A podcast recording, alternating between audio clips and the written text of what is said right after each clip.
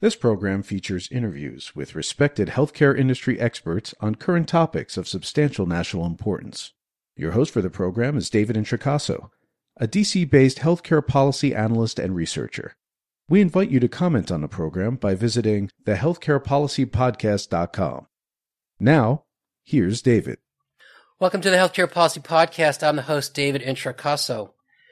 Joining me today for my 25th plus healthcare related, or excuse me, climate crisis related interview is University of St. Thomas engineering professor John Abraham to discuss rapidly rising ocean temperatures and resulting climate and health consequences. Professor Abraham, welcome to the program. It's a pleasure to be on. Thanks, David. Uh, Professor Abraham's bio is, of course, posted on the podcast website.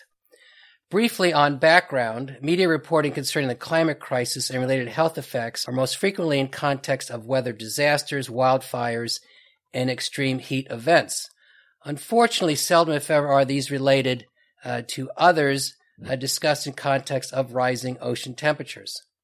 Last week, research published in Advances in Atmospheric Sciences concluded for the sixth consecutive year, ocean temperatures in 2021 reached record levels compared to 2020 2021 ocean temperatures, despite an ongoing La Nina event, were 14 zettajoules warmer. And I'll leave it to our guest to unpack what a zettajoule is.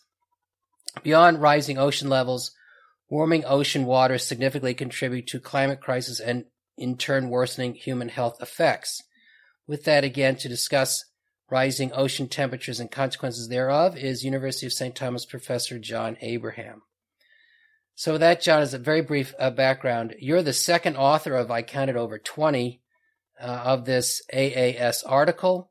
So let me ask you if you could say more about what you and your colleagues uh, learned or what you found, uh, what you published in the in the article.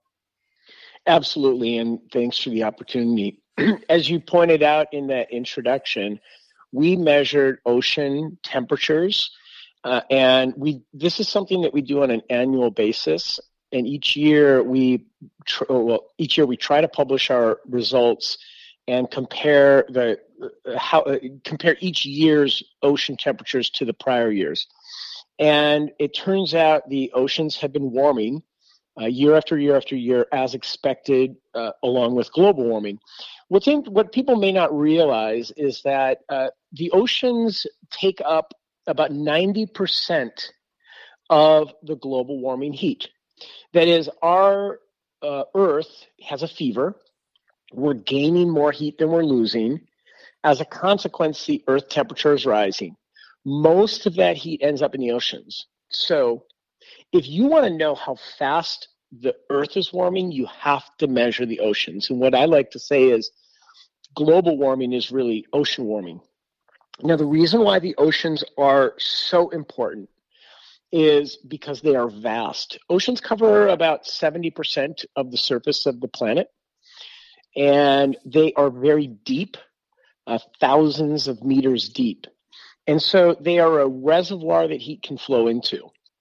Now, uh, we it's not easy to measure ocean temperatures, as your audience has no doubt experienced. You can measure the temperature of a person by putting a thermometer into their body and trying to get an estimate of the core body temperature of someone to see if they have a fever. The ocean's a bit different because the temperature varies dramatically uh, around, as you move around, across the globe.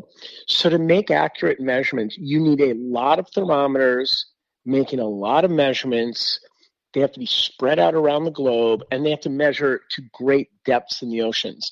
And so we incorporated the most advanced ocean temperature sensors and we collected data over the year and we found how fast the ocean's warming and we also found out whether it was warming faster in some areas or slower in other areas as you mentioned we found uh, warming was measured in zettajoules. now that's a crazy word that you might want to use at a cocktail party um, because it's obscure, but it's basically a one with 21 zeros after it. So 14, 0, 0, 0, 0, 0. I could go on and on.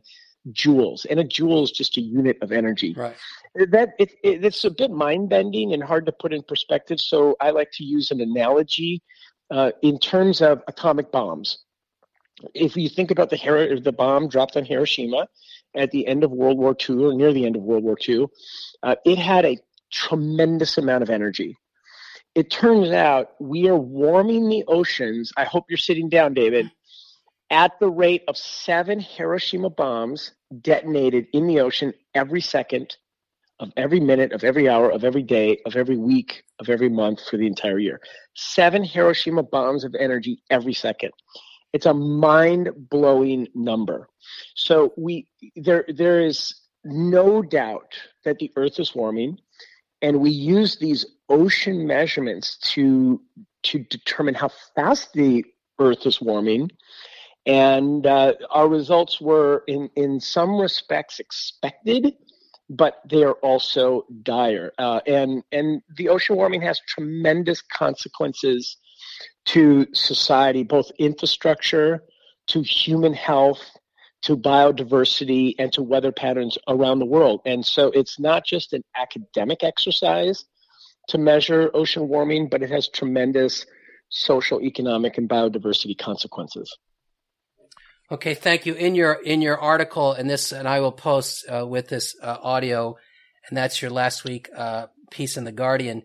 You stated that the amount of energy, meaning warming 21 over 20, is equal to a 145 times greater than the world's entire electricity generation, which you say is about a half a zettajoule. So you're right. Speaking of mind blowing uh, heating, so let's let's go into uh, the effects you mentioned: uh, infrastructure, healthcare, biodiversity, weather, etc. So, uh, as you're well aware, and I've cited these, so I'll just note this uh, generically. These are the, the UN IPCC reports, but these IPCC reports have noted for several years warming ocean temperatures are responsible for several uh, substantive or substantial problems. Uh, I'll just note a couple: coral reef bleaching uh, and uh, coral, fish are responsible for are feeding about uh, half a million people. Or marine life, actually, in some, is responsible for over feeding over three and a half billion uh, people. Uh, supercharging cyclones and hurricanes, uh, as well, greater precipitation, flooding, storm surges, etc. Rising sea elevations. But let me let's start with this issue of increasing ocean acidity. This one I find uh, truly frightening. So, could you explain to us what is occurring, or how and why oceans are becoming uh, more acid, and what effect that has? Oh boy! So, if you're not depressed enough about the warming of right, the oceans, right. then you have to know about the evil twin brother of ocean warming, and that is ocean acidification. Now, uh, let me just start with something we're all familiar with. Um, in Minnesota, we call it pop. In the rest of the world, we call it soda. Right. Uh, soda is a carbonated beverage. And when you open a soda, you get that fizz and you get that sort of spicy flavoring. Uh, that's carbon dioxide. And in fact, uh, you can now make your own soda at home with various products. Uh, the way a soda works is you inject carbon dioxide into water and it dissolves in the water. And when you do that, you actually change the acidity or the pH level of the water. Now, we're doing the same thing in the oceans. We have increased the amount of carbon dioxide in the atmosphere by about 45%. That's just due to human effects. Right. And there's so much carbon dioxide in the atmosphere that it's beginning, it, it is absorbing into the ocean waters, and we're changing the chemistry of the ocean. So, why do we care about that? Well, you you would care if you were a sea creature, especially one that makes a calcium carbonate shell. It is harder to keep your shell uh, formed, and it's harder to form your shell under acidic conditions. So as we change the chemistry, we're putting an added stress on marine life. And when you add that stress to the increased temperatures, you're making it harder for sea creatures to survive in the areas that they've evolved to. And in some cases, they're at risk of dying out. And in other cases, they are forced to migrate, if they can migrate, to areas that are more hospitable. So, ocean acidification is the uh, in, in my mind, is actually one of the biggest concerns about climate change, maybe even more than weather, uh, because it does threaten the food chain of the oceans that we rely upon. And you pointed out how many people rely upon nutrition from the oceans. So ocean acidification is a major, major concern, and it is it's related to but separate from the increased temperature concern that we've been talking about. Right. So thank you. I, I, have in my notes, and correct me if I'm wrong here, and, and these read ocean waters become 30% more acidic over the past 200 years, faster than any known change in ocean chemistry in the last 50 million years. And if CO2, and I think I read this uh, following sentence from one of your earlier Guardian pieces or elsewhere, if CO2 emissions are not curtailed, acidity is expected to rise 150% by the year 2050. So um, again, these numbers are, to say the least, uh, concerning. Uh, there is also an effect that I've read uh, on increasing ocean acidity as it relates to the ability of plant plankton in oceans uh, to uh, provide oxygen uh, or create oxygen, and that the problem is that their ability to produce oxygen could be substantially curtailed. Is that correct? You know, that might be. I, I to be honest, uh, plankton and its life cycle is a bit outside of my expertise, but I will tell you this. Um, to the extent that we are stressing creatures, and whether they're you know, animals or whether they're plant life that live in the ocean, and those animals and plants create the environment that um, allows other sea creatures to live, to the extent that we're threatening that environment and, and threatening animals that make up the food chain, both for humans and, and for other animals in the ocean, it's a big, big problem. But I, to be honest with you, I can't confirm those numbers just because it's outside of my area of expertise. But it's those sound reasonable. Okay, thank you. Let's go to so you mentioned these four issues uh, categories: infrastructure, human health, biodiversity, weather. So let's consider having covered biodiversity. Let's go to um, weather and in our back and forth emails, I uh, I mentioned to you this, and I've read, but I don't understand. So really, uh, this is maybe more for myself. But this is this issue of the Atlantic Meridional Overturning Circulation (AMOC). So this is uh, this issue where um, oceans control the Earth's weather, um, and when you change ocean temperature, that changes uh, atmospheric wind currents and this gets us to this AMOC uh, issue.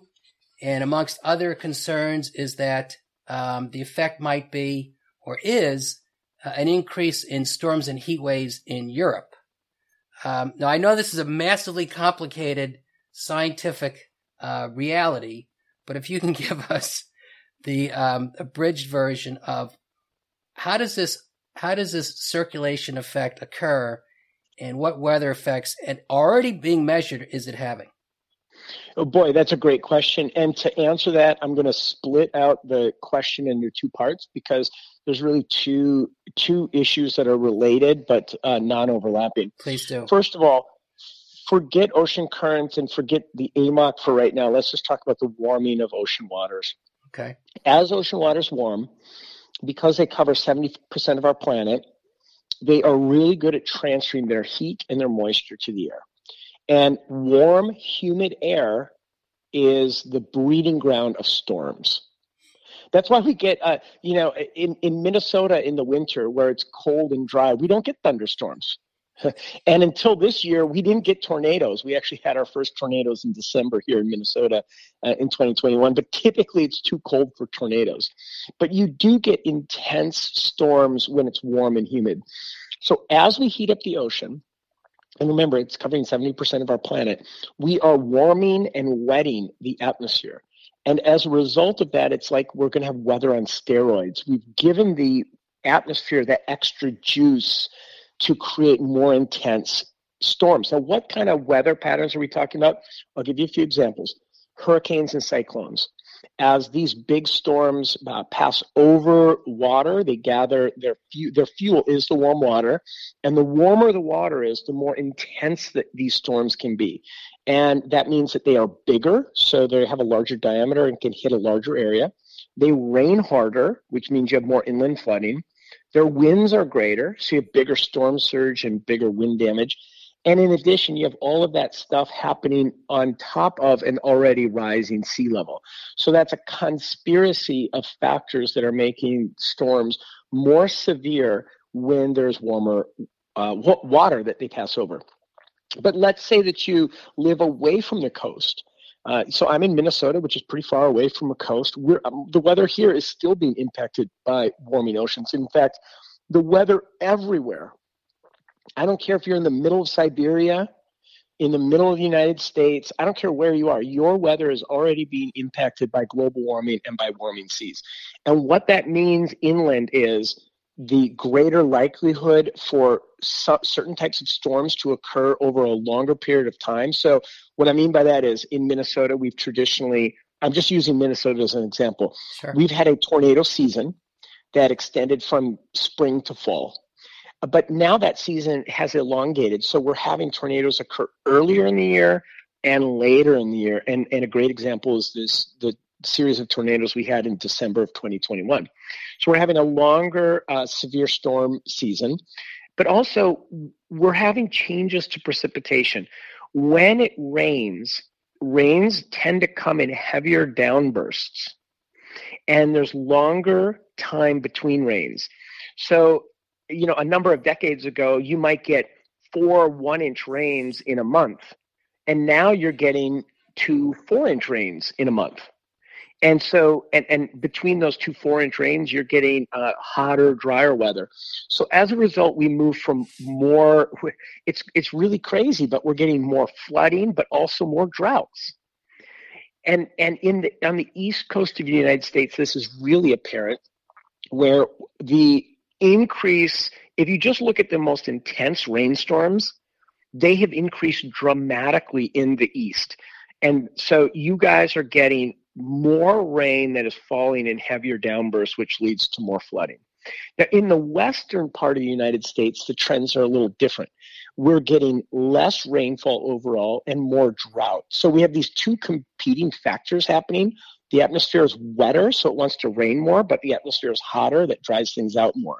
And if you're on the eastern side of the U.S., the wetting, the wetting is winning, and if you're in the western mm-hmm. third of the United States, the drying is winning. And if you're in the middle part of the United States, we're not really becoming wetter or drier, but we're having our rain occur less frequently and heavier downbursts. So the general rule of thumb is this: if you are in an area that is currently wet, climate change is going to make it wetter and more flooding.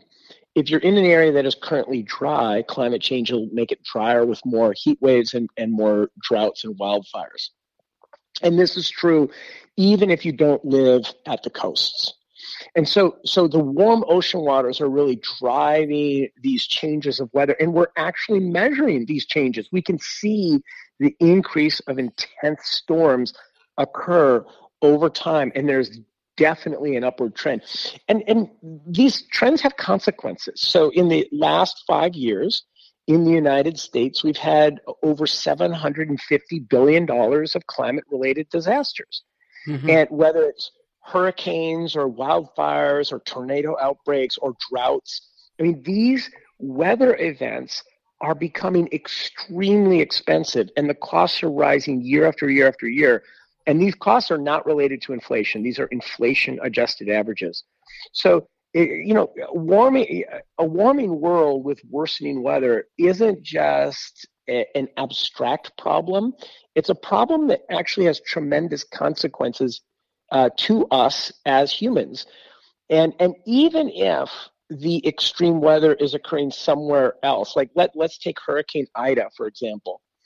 Ida didn't hit my home state but I still uh, suffered from it because we're all interconnected. We have an interconnected economy, interconnected uh, social structures. So uh, everyone everywhere is being affected by climate change, either directly through weather or indirectly through weather that occurs elsewhere. And that's one of the reasons why it's such an important problem to get our, our hands around. You know, I'm glad you mentioned everyone's affected because I've had innumerable conversations where they say, not my state, or that's a problem somewhere else.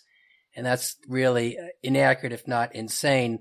I will say, relative to uh, warmer waters um, evaporating, more water in the atmosphere, I, I do know Hurricane Harvey, I believe it was 17, obviously in the Gulf.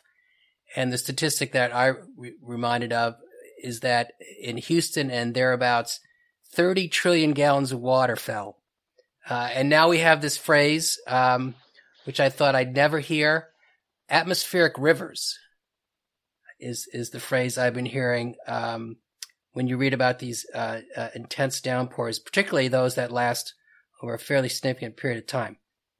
Yeah, that's right. And and so the, the point you're making is great. In fact, I was on a research team that did one of the studies of Hurricane Harvey, and we looked at how the warming ocean in the Gulf contributed to that added rainfall. I mean, for, for Harvey, the biggest damage was rainfall. And it is clear as day when you look at the data that the warm, the human caused warming of the Gulf of Mexico contributed significantly to, to the rainfall that happened in with Harvey and of course the economic consequences. And so you're you're exactly right. This stuff is affecting everyone everywhere. Now, what we've we been talking about, David, is just the general warming of oceans. I haven't even gotten to AMOC. Uh, so if, are you ready to go there? Yes, let's do it. And I will just say, uh, if correct me if I'm wrong, relative to Harvey, the month that it occurred, as I recollect, my reading, the, the comment was the Gulf had never been as warm as it was when that hurricane passed over, and it was something like the Gulf waters averaged something like 78 degrees, and they'd never been that warm that period of time. So that helped intensify. So let's go to AMOC.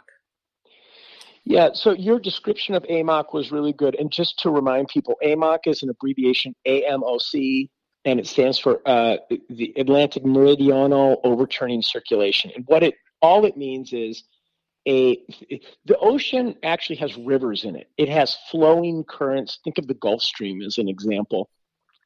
These areas of um, the the ocean that flow really fast, and they carry water with them. So there's this Gulf Stream that or, that passes across the eastern coast of the United States and then uh, uh, crosses the Atlantic Ocean and ends up by Europe, uh, and in particular by England and Ireland. And let's think about the journey of that water. Uh, the, as that water starts out in the tropics, which is the warmer part of the planet, it, since the water is warm, a lot of it evaporates, and as a result, the water becomes salty. So warm water tends to be salty water. Now, warm water, you, you've heard the phrase hot air rises or heat rises. Mm-hmm. And, and that refers to as you heat fluids up, whether they're gases like air or liquids like water, they, they tend to be more buoyant and they like to rise. So hot water likes to sit at the surface of the ocean, and cold water likes to be at the bottom of the ocean because it's more dense.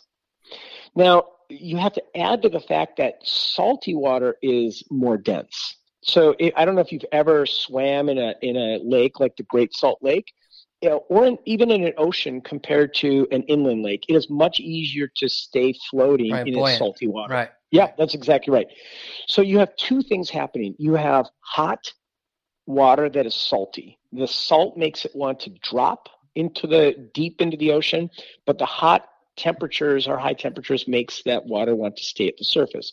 Now, as that water flows from the east coast of the United States up toward England, it a, a lot of it evaporates, but it also gives up its heat. You know, it's flowing from the tropics to uh, northern latitudes, you know, near Greenland. Mm-hmm. And so it's losing heat and it's cooling down. And at some point, it loses enough heat so that the water loses its buoyancy and it falls to the bottom of the ocean. Sinks, right. Yep, it sinks. That's right. And once it sinks, it takes a U turn and it starts to flow southward. So there is a, it, it's like a conveyor belt. There's a surface current that is buoyant flowing northward. And then there's a deep current that is dense flowing southward. That current is incredibly important because that, that current is the reason why England has mild temperatures with a lot of rain. England and, and uh, Minnesota, which is where I live, have about the same latitude, but we have very different weather, and that's because of the ocean currents. Now, one of the things that we're concerned about is that circulation pattern, that U turn, uh, turning off. Now, if it turns off or slowing that- down, correct? Slowing down. or slowing down, right. Right. Or or becoming weaker. If it if it turns off or becomes weaker, it means that you will have less heat being transferred by this ocean current, which means in Europe you actually could get colder, more stormy weather Mhm. because you're going to lose that warm ocean water. Now, why would the AMOC, why would this current slow down or stop? Because the as we we're melting so much ice in the Arctic, uh, we're melting both sea ice, that's ice that's floating in the waters. So the North Pole uh, doesn't have land; it's just open right, water Right. but there's a ton of floating ice which is salt free and as that melts you have unsalted water uh, enter into the ocean current. In addition we have greenland which has a huge ice sheet on top of the land. And as that water melts the water flows down the ice sheet and into the water. So essentially we're injecting cold unsalty water into the Atlantic Ocean. And that cold, unsalty water, because it doesn't have salt, it will change the buoyancy of the water that's already there. And that could interrupt this current. So, uh, in a nutshell, we have a, a current of water, currents of water flowing around the ocean. Climate change can interrupt those currents. And if they do, it'll change weather wherever they, the currents go.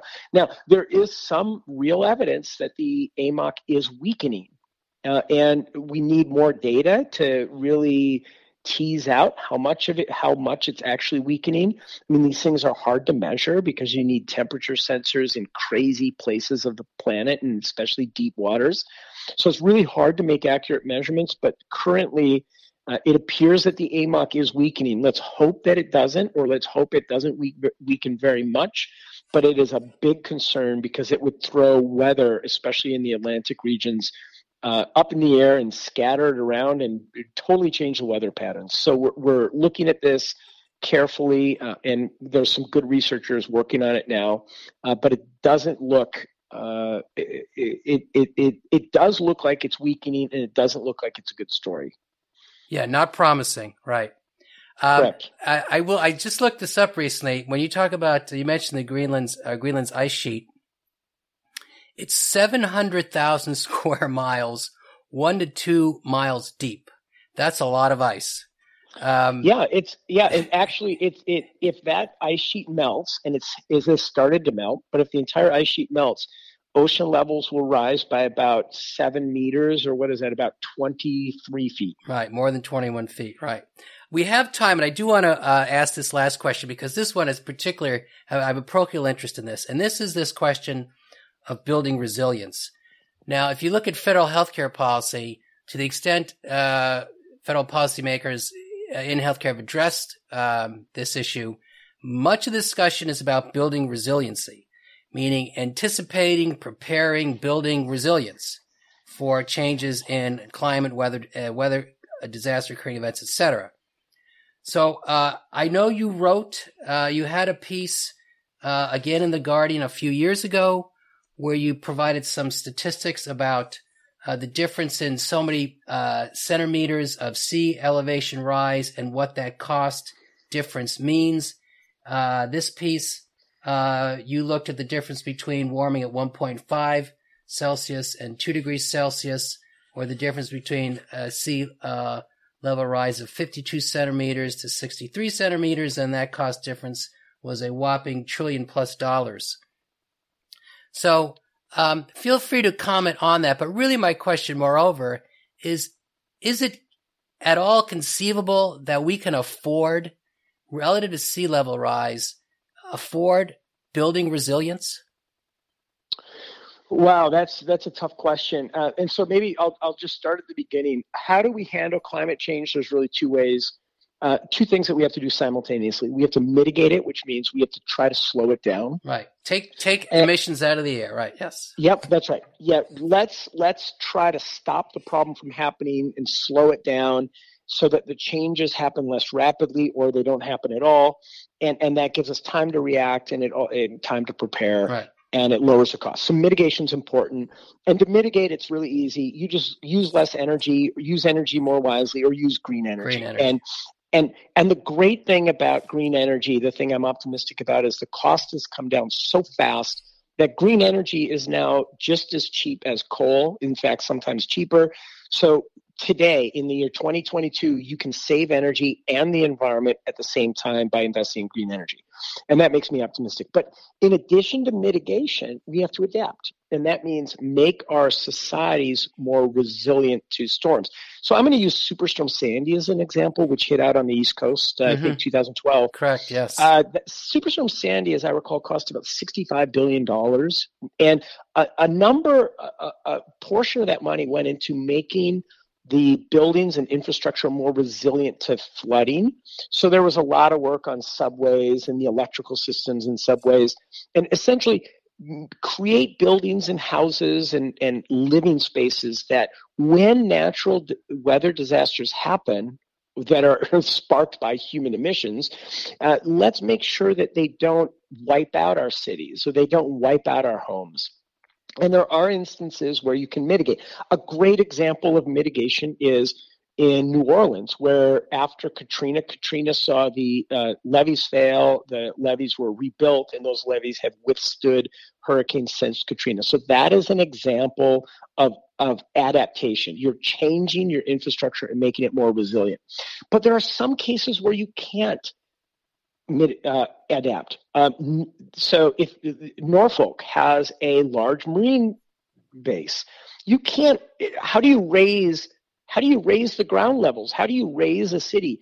Uh, even a better example is Miami. Mm-hmm. Miami is a city that is now experiencing localized flooding with high tide. And that flooding is going to continue.